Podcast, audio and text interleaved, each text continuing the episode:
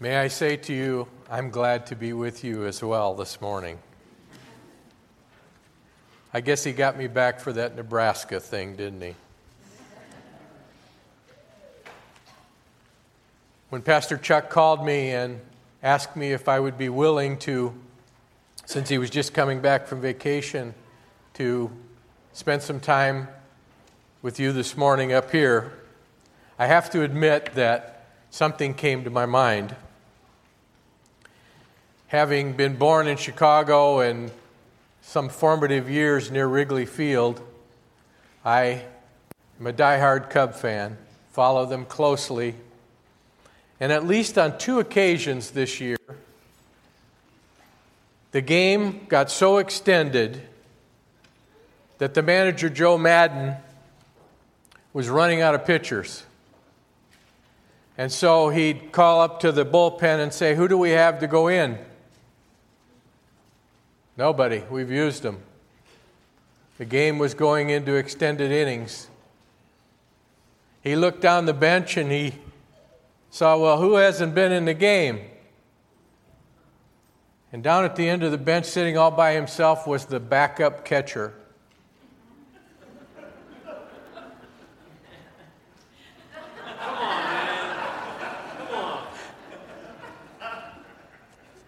I'm not going to tell you what the outcome of those games were. but I am glad to be with you this morning. Let's pray together.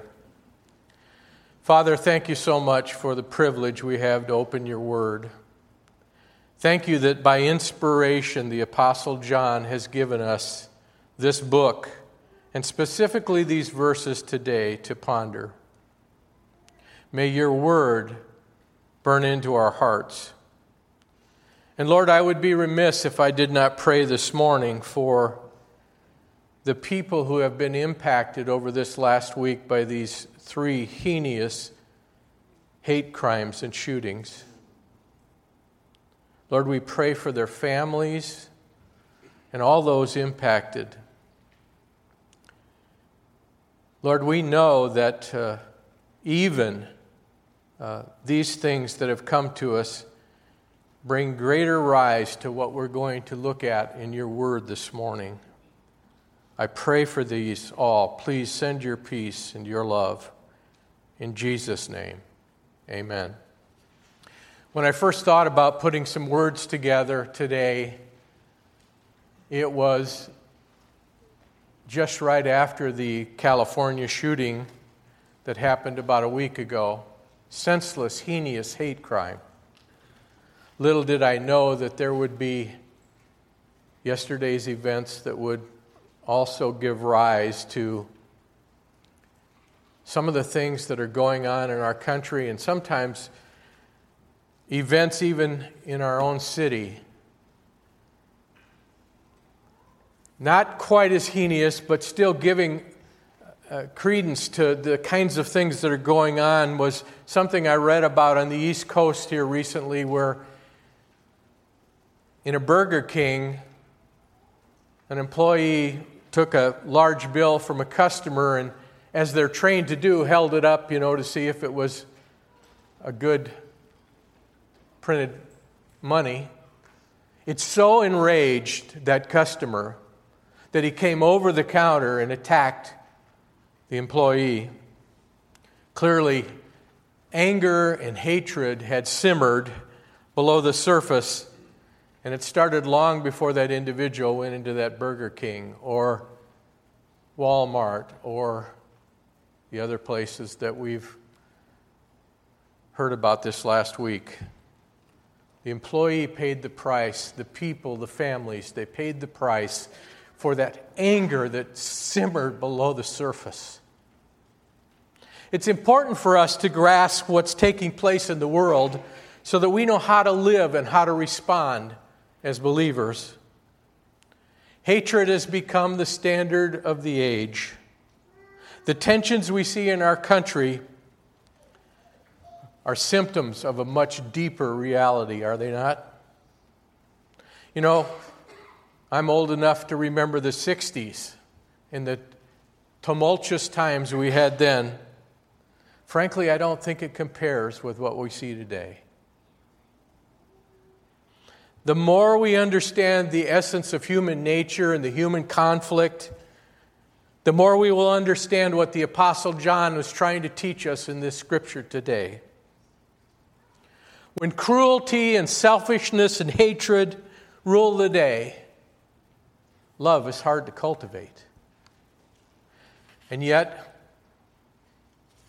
please hear me that love has never been more important for us to practice.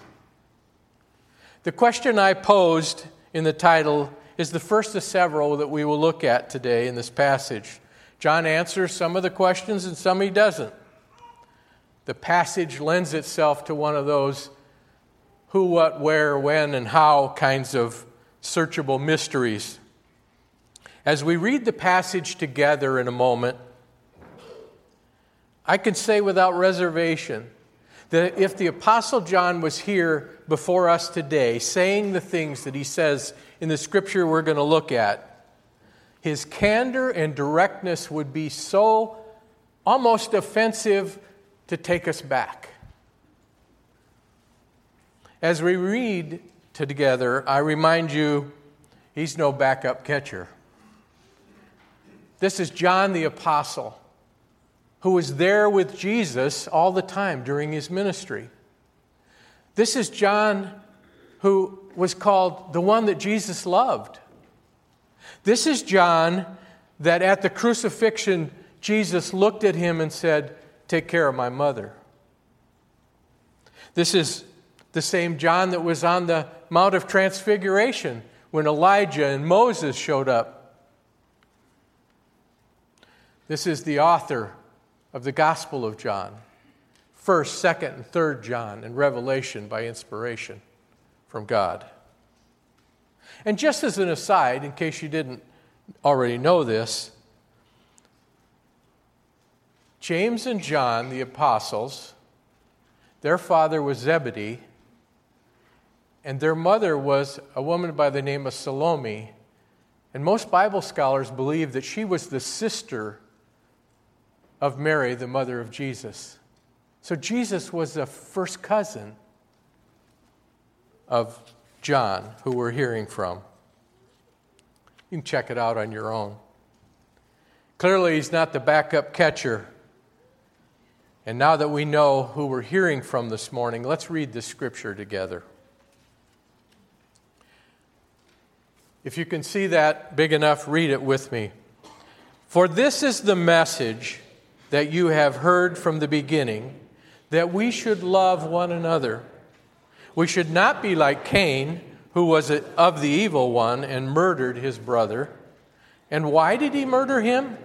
Because his own deeds were evil and his brother's righteous. Do not be surprised, brothers, that the world hates you. We know that we have passed from uh, into life because we love the brothers. Whoever does not love abides in death. Everyone who hates his brother is a murderer, and you know that no murderer has eternal life abiding in him. Let's approach this who, what, where, why question, mystery, beginning in verse 11. John says, For this is the message you have heard from the beginning that we should love one another. He answers the question of the message it's that we love one another. But he uses this phrase that we have heard from the beginning, and he uses it 10 times in two books, two letters. What's this beginning all about? What's he talking about? An examination of those 10 passages will bring you to the conclusion, un- unquestionably, that he's talking about our conversion to Christianity through trusting the Lord Jesus Christ, having taken away our sin at the cross, and by his resurrection become our Savior. Do you remember that new beginning for you when you trusted Christ and, and all of a sudden things began to change, didn't they? You began to think differently.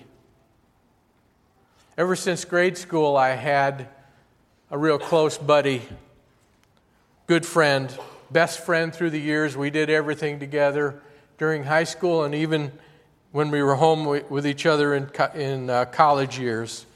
We were even each other's best men at, at our weddings. We used to joke that we floated through the gutters together and did a lot of things our parents wouldn't have been proud of. When I went off to college, and by the time I was getting to my senior year, Barb and I had gotten engaged and, and, and we were going to be married. And, and she and some of her friends at Campus Crusade for Christ began to pray for me. I had a fraternity brother who also went home one summer, came back, and all he wanted to talk about was Jesus. Well, the combination of all this got me to thinking, uh, I, must, I must not be a Christian. And I asked Jesus Christ to be my Savior. Things began to change. The new beginning began.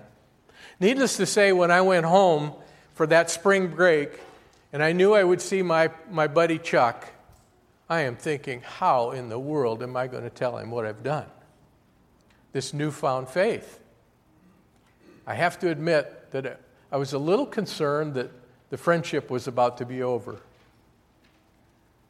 Well, as was our typical time together, one night we were in his parents' car riding the loop. I assume you young people still do that. but his parents' car was, was a 1965 Impala station wagon, green. hardly impressed the girls, you know, so. We're driving around Morningside in Sioux City at the time, and, and I'm thinking, how in the world am I going to tell him? I'm trying to get up the nerve to tell him what I've done. And I remember where we were going around the curve in what we called Peter's, Peter's Park. And I finally said, Oh, well, I asked Jesus Christ to be my Savior.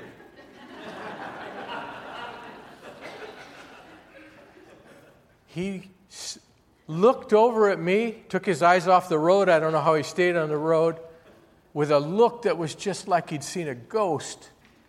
And he said, So did I. well, that began. His fiancee, Barb, and I, we got together a dinner and we called in all our friends so that we could tell them about the newfound faith we have in Christ. And it was a, it was a transitional time for my friendship. And to, to this day, we're good friends, but it's centered in our love of the Lord Jesus Christ. Life and the way we thought changed radically, and we began to love the things we'd never loved before. When the Holy Spirit came in and lived within us, we now had a new receiver on the inside that we could begin to understand what God expected of His own people.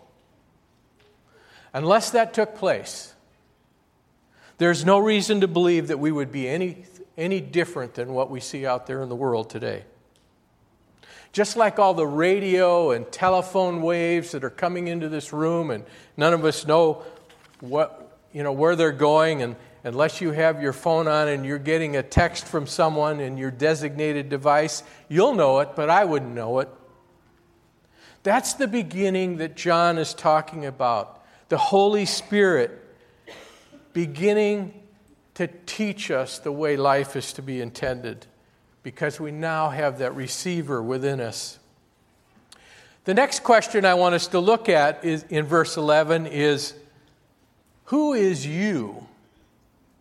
You is you and me, but it is only meant for who? Kind of sounds like a Dr. Seuss thing, doesn't it? You is believers. In time of war and in espionage, the way that things are communicated are through secret codes. We're told that the turning point in World War II came when the British uh, cracked the Nazi secret code, Enigma. Recently, there was a movie out called Imitation Game that brought that, that uh, fact back to our attention if we have the receiver, the Holy Spirit on the inside, We now have the ability to get the secret codes. And that's what John is relating about having the message from the very beginning that we would now know what that message is because we heard it as part of our new life. What was the message? Again, love one another. And that's the secret to change the course of the war that we find ourselves in. Well, there's still another question to be answered in this verse. Who is this one another? Do you know that 58 times in the New Testament that term is used, one another? And in those 58 times, it refers back to 12 different actions that we as believers, fellow believers, are to be engaged in. Specific activities that would enable the body of Christ to function effectively and grow spiritually. We're to be members one of another, devoted to one another, honoring one another, accepting, admonishing, greeting, serving, being of the same mind towards one another, bearing each other's burdens, submitting, encouraging, praying, and yes, here today, loving one another. That's a big list, and I'm not sure I have the time to do it all, or so we say. You know, I've found that this church, Westchester Church, is a, is a loving church, ready to meet needs and to pray. Lots of examples. In fact, this week I was with a Des Moines educator, and, and it made me feel good to be able to tell them about what we were doing for educators at, at, at Hoover and, and how the students uh, uh, were, were fed uh, pancakes and, and the other things. I could have cited many more examples of, of how we've met each other's needs within this body. But could it be that God is wanting to move us to an even deeper level together? Again, what is the message we've had from the beginning? It is to love one another. Question What kind of love are we talking about here? I love pineapple pie and mountain biking and hiking and, yeah, the Cubs. Is that the kind of love we're talking about? No, that's language confusion. That's straying from the true meaning of the word. And I think that's what makes English sometimes hard to learn for, for others. What that means is I enjoy eating pineapple pie, I do not love it. But as an aside, if you'll make me a pineapple pie, I might love you. the, New Test, the New Testament uses two words for, for love that could be considered here. The first is one you are familiar with, I know. It's agape, the Greek word agape. It refers to the highest form of love, charity, the love of God for man and man for God. The word is not to be confused with phileo, which is a brotherly love for the type that you might have with a close friendship, like I, I shared earlier. This is where the, the city of Philadelphia got its name. It's the city of brotherly love. And while it's a great city, if you go there, just in case you go there, you might want to be careful where you go because not everybody got this message there. Agape, however, embraces a universal, unconditional love that transcends and it persists regardless of circumstances. It goes beyond just the emotional feelings of love to the extent of seeking the best for others. The unconditional love does not ask for anything in return. It demonstrates the kind of love that is only possible because God loved us he is the essence of love, and we are made in His image, so we are to love. Why does it seem like there's so many unloving people? You know, love is sometimes easy. Think about the love of a newborn baby or a puppy A couple of weeks ago, we had a baby dedication for little Layla. She just left the, the auditorium. For Mike and Laura Beth, their new one. She's so easy to, to love, looking into those beautiful eyes and having her look back. I saw you doing that a few minutes ago, Dan. Do you know that I went to a conference a while back where the expert was teaching on the developing mind?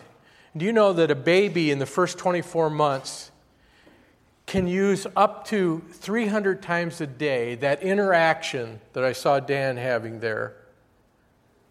That interaction says, I'm glad to be with you. Now you know why we wanted you to say, I'm glad to be with you.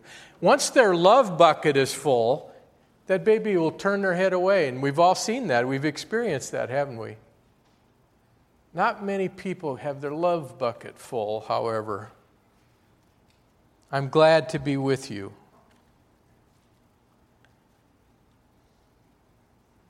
It's easy to love people who love us and agree with us.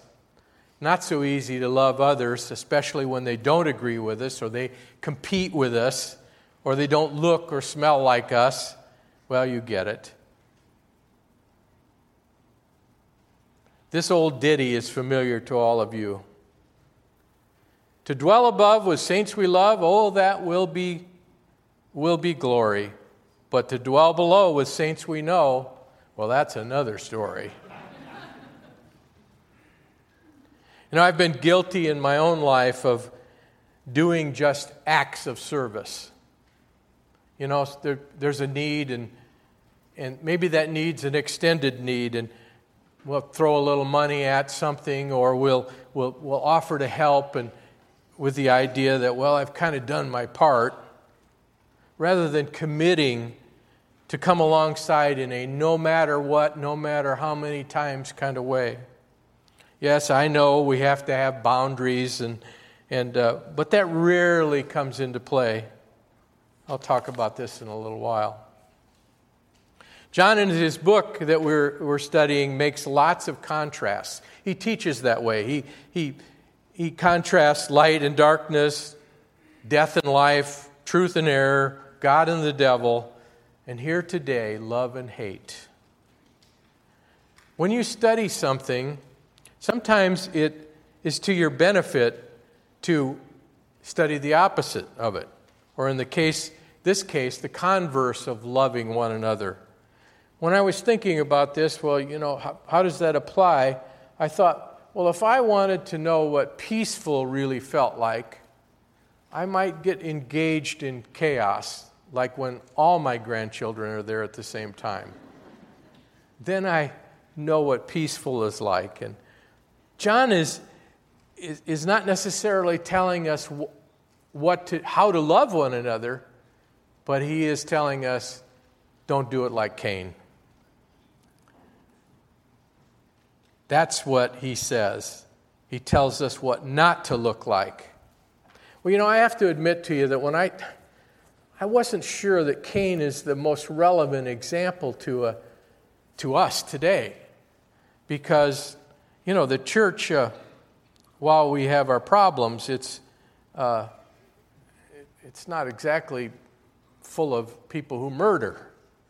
And, and some of the things that, that he said about Cain if you were in a workplace um, and you wanted a new employee to, to job shadow somebody, you might say to them, Now, I want you to. I want you to follow Todd there. He's our best employee, and when he does things, do it like Todd does it. It would be almost never happen that you'd, you'd have a situation where you'd take that new intern or, and you'd say, Now, see, Clark, He's our worst employee. I want you to go with him, and everything he does, I don't want you to do it that way. That, it makes no sense.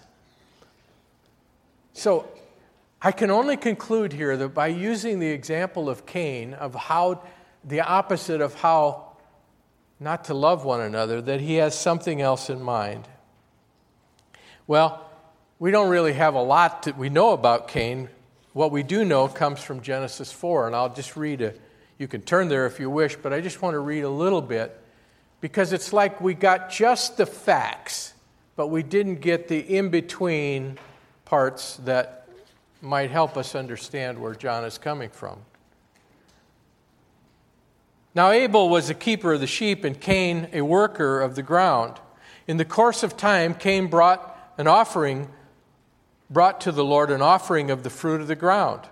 And Abel also brought the firstborn of his flock and their fat portions. And the Lord had regard for Abel and his offering, but for Cain and his offering he had no regard. So Cain was very angry, and his face fell. And the Lord said to Cain, Why are you so angry, and why is your face fallen? If you do well, will you not be accepted? And if you do not do well, sin is crouching at your door. Its desire is contrary to you, but you must rule over it. Cain spoke to, A- to Abel, his brother, and when they were in the field, Cain rose up against Abel and killed him. And then the Lord said to Cain, Where is, your, where is Abel, your brother? He said, I do not know. Am I my brother's keeper? And the Lord said, What have you done? The voice of your brother's blood is crying out to me from the ground. And now you are cursed from the ground, which has opened up its mouth to receive your brother's blood from your hand. When you work the ground, it will no longer uh, provide you strength. You shall be a fugitive and a wanderer on earth. And Cain said to the Lord, My punishment is greater than I can bear. Behold, you have driven me away from the ground, and from your face I shall be hidden. I shall be a fugitive and a wanderer on earth, and whoever finds me will kill me. Not a lot of detail, but the question is why should we not be like Cain? We didn't have much information about the growing up years, only the culmination of the downfall. John answers our question just in two brief ways. He says, Cain was of his was of the evil one, and two, he murdered his brother. Now, John could have chosen a lot of examples, I think, to illuminate the fact that we should not be like someone, or he could have given examples of who we could have been like. Maybe, obviously, the Lord Jesus would be one. Clearly, murdering someone is pretty obvious. David did that too. The church is not filled with a plethora of murderers. So, is, is this a relevant example? He went on to say that Cain was of the evil one. Well, what does he mean? He was of the evil one. We can draw from the Genesis passage that Cain deceitfully lured his innocent brother by false pretense into the field, and with premeditation, he killed him. It was a hey, bro, let's go play catch in the field. And then evil took over. When God asks him, Where's your brother? he disrespectfully replies and lies. And then that famous line Am I my brother's keeper? Callous indifference, disrespect. Can you imagine saying something like that to the to Creator God? When God punishes him by cursing the ground, he tills and banishes him to wander. Cain is not only unrepentant, instead of asking forgiveness, he still only considers his own welfare and safety and stubborn reliance. This all started when he got angry and jealous resentment of, his, of God's favor of what Abel, Abel's offering was. Abel tended the sheep, and Cain worked the land. Nothing wrong with either one of those. There must be something in their growing up years that we don't understand. Let's not suppose for a minute that these boys were just to guess what pleases God. And we can assume that a gracious and a loving God made it clear what was a proper offering, just like He has with you and I. Not a ha ha, you guessed right, pow, you're, you're, gone, you're gone. That's not how God operates. But Cain was a man of shortcuts and disrespectful, partially obedient. and he gave, he gave God some of the fruits instead of a proper sacrifice for his sin. For we know that without the shedding of blood, there's no remission of sin. That's why Jesus went to the cross on our behalf. Abel gave his firstborn, the best. These boys had been taught the right way, but Cain was chronically disobedient and had the spirit of entitlement. When John makes the statement that Cain was of the evil one, he actually meant that he belonged to the family of the wicked one in his actions lying, murder, deceit, hatred. He had fallen into the grip of the devil. No good thing could come of it. You see, since love originates and comes from only God, hate comes from the devil. Someone has said hate is really love perverted.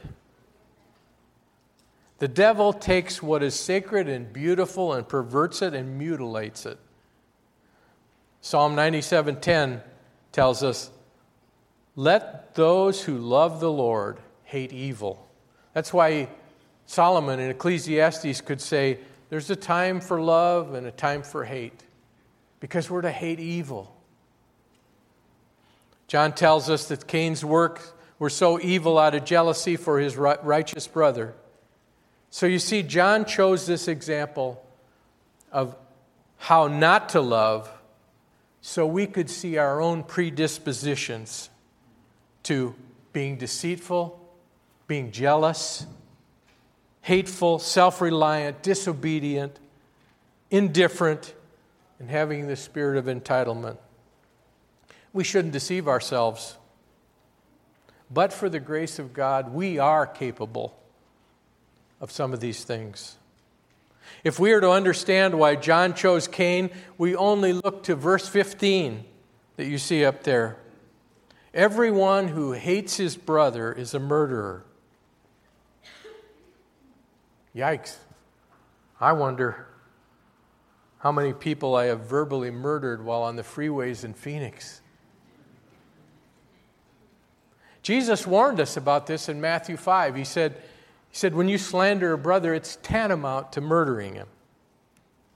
And John wanted us to realize that this statement in 15 is true, and we too are capable of all kinds of actions that we aren't proud of. It makes perfect sense to use Cain as an example here. Question if we're not walking in the overcoming grace of God, are we also capable of being influenced by the devil and being driven by our flesh? If you don't believe it's possible, look at the many examples we have of fallen believers, some even pastors today that have fallen in sin sexually or embezzlement or abusive behavior, jealousy, uncontrolled anger. Even King David, who loved whose heart was after God, committed some of these things. Former president of Dallas Theological Seminary and biblical scholar John Walvoord said, Hate, unfortunately, is not confined to unsaved people. A couple of weeks ago, a dear friend, when we were out to dinner, uh, lunch, Barb and I were conversing. We, I don't know why we were on this subject. We were talking about some of our most painful memories. And that much, this person said that much of the greatest emotional pain of her life had come at the hand of interactions through believers. Some of you in this room could say the same thing. Friends, that ought not to be. It's no surprise that there's a lot of Cains out there in the world. And it's also no surprise, as John says, that they would hate those who want to be righteous. Jesus warned us of, of that as well. Just like Cain was jealous of, of Abel, it's not surprising that we see a turning against those who are, that have trusted Christ in our culture today. Well, we've spent enough time on the negative side. Let's look at focusing on how we have passed from spiritual death to life in God. What's the secret, John tells us in this passage? We love our brothers and sisters. It almost sounds too simple, doesn't it? That that's the secret to winning the war that we're in. But John was the apostle of love, telling us not only to love those that love us, but to love those who don't. In reading here recently, I was reading about a trip that Mother Teresa had made to Venezuela, and she called on a family down there that had a profoundly disabled child. And she asked the question of them, What's the child's name? And the mother said, We call him Teacher of Love. Because every day he teaches us a new way to love. And everything we do on his behalf is, a, is an act of love up to God. The picture you see on the screen is a man by the name of Dr. John Perkins. He grew up in Mississippi. He is the founder of an organization that some of you may be familiar with, Christian Community Development Association. It's a, it's a Christian organization that, that ministers to the inner city and to, the, to poverty. But it's not just throwing a little money at it, it's coming alongside, moving in, living, and, and making true service part of what, what they do. The son of a sharecropper, John Perkins was born into Mississippi poverty. When he was 17 years old, his oldest brother was murdered by the town marshal. They moved to California, and John, he said, I'll never go back. But in 1957, he became a believer in the Lord Jesus Christ. And he said, I want to take this back to Mendenhall, Mississippi, so I can share it with the people there, the love of God. So he returned to his boyhood home and began to share the gospel. His outspoken support of leadership in leadership role got him in a lot of trouble. Imprisonments, beatings. I had the privilege of a couple of dinners with Dr. Perkins, and I'll never forget the story he told one night when he had gone back and he'd been put in prison for doing nothing wrong, nothing against the law, except they didn't like what he was saying. One of the deputies beat him nearly to death. In his cell, he laid, and when he could finally bring himself to consciousness about what had happened, and he looked like he was going to live, he was filled with anger and hatred towards that, that guard that had beaten him and the things that were going on. And then he remembered what his mother had taught him that, son, love is so much more powerful than hate. You need to forgive. And he thought to himself and he prayed to God. He said, God, if I forgive, you heal me. If I forgive this man, will you please heal me?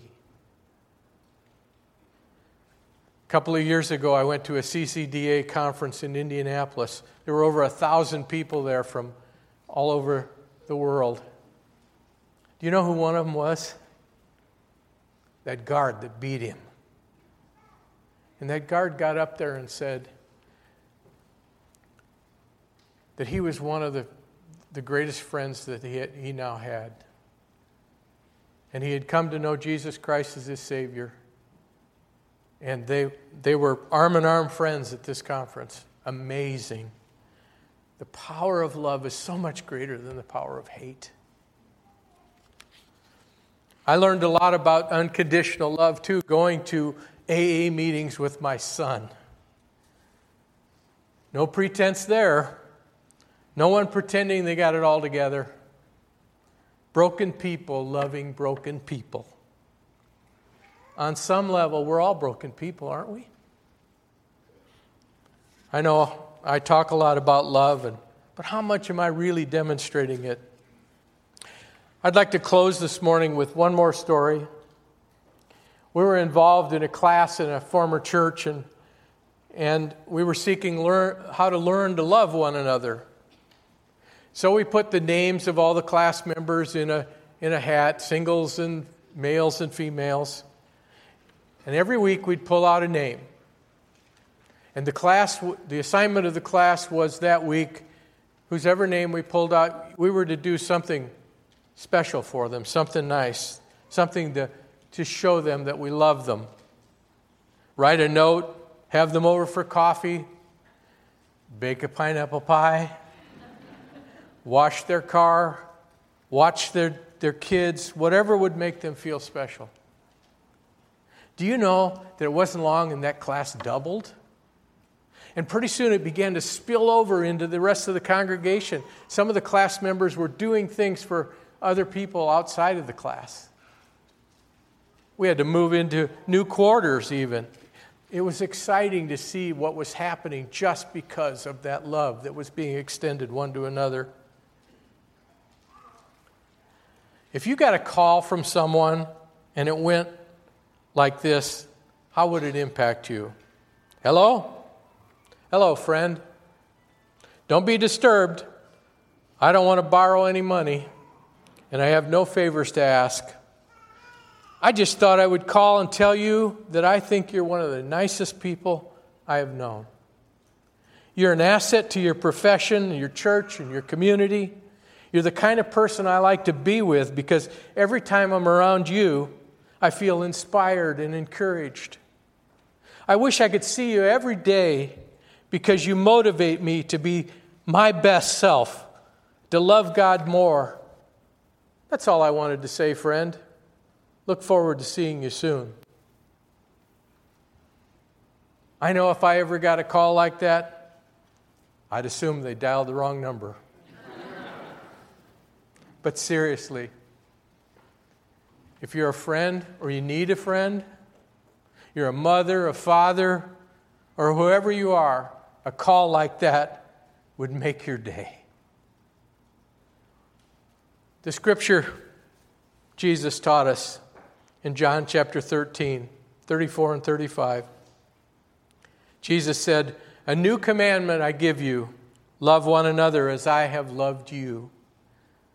You must love one another. By this, everyone will know that you are my disciples if you love one another. This love must come from within a union of Christ Loving must be as normal to us as living and breathing day after day until the end of this life. The highest church compliment I ever got from an unbeliever came when we were attending this little church in Perry. And while the church was far from perfect, this person had heard about something that the church family had done for another person within the church family who had fallen on hard times. She said to me, You folks at your church, you must love God. You sure do care for one another. I think that's wonderful. She knew who we served.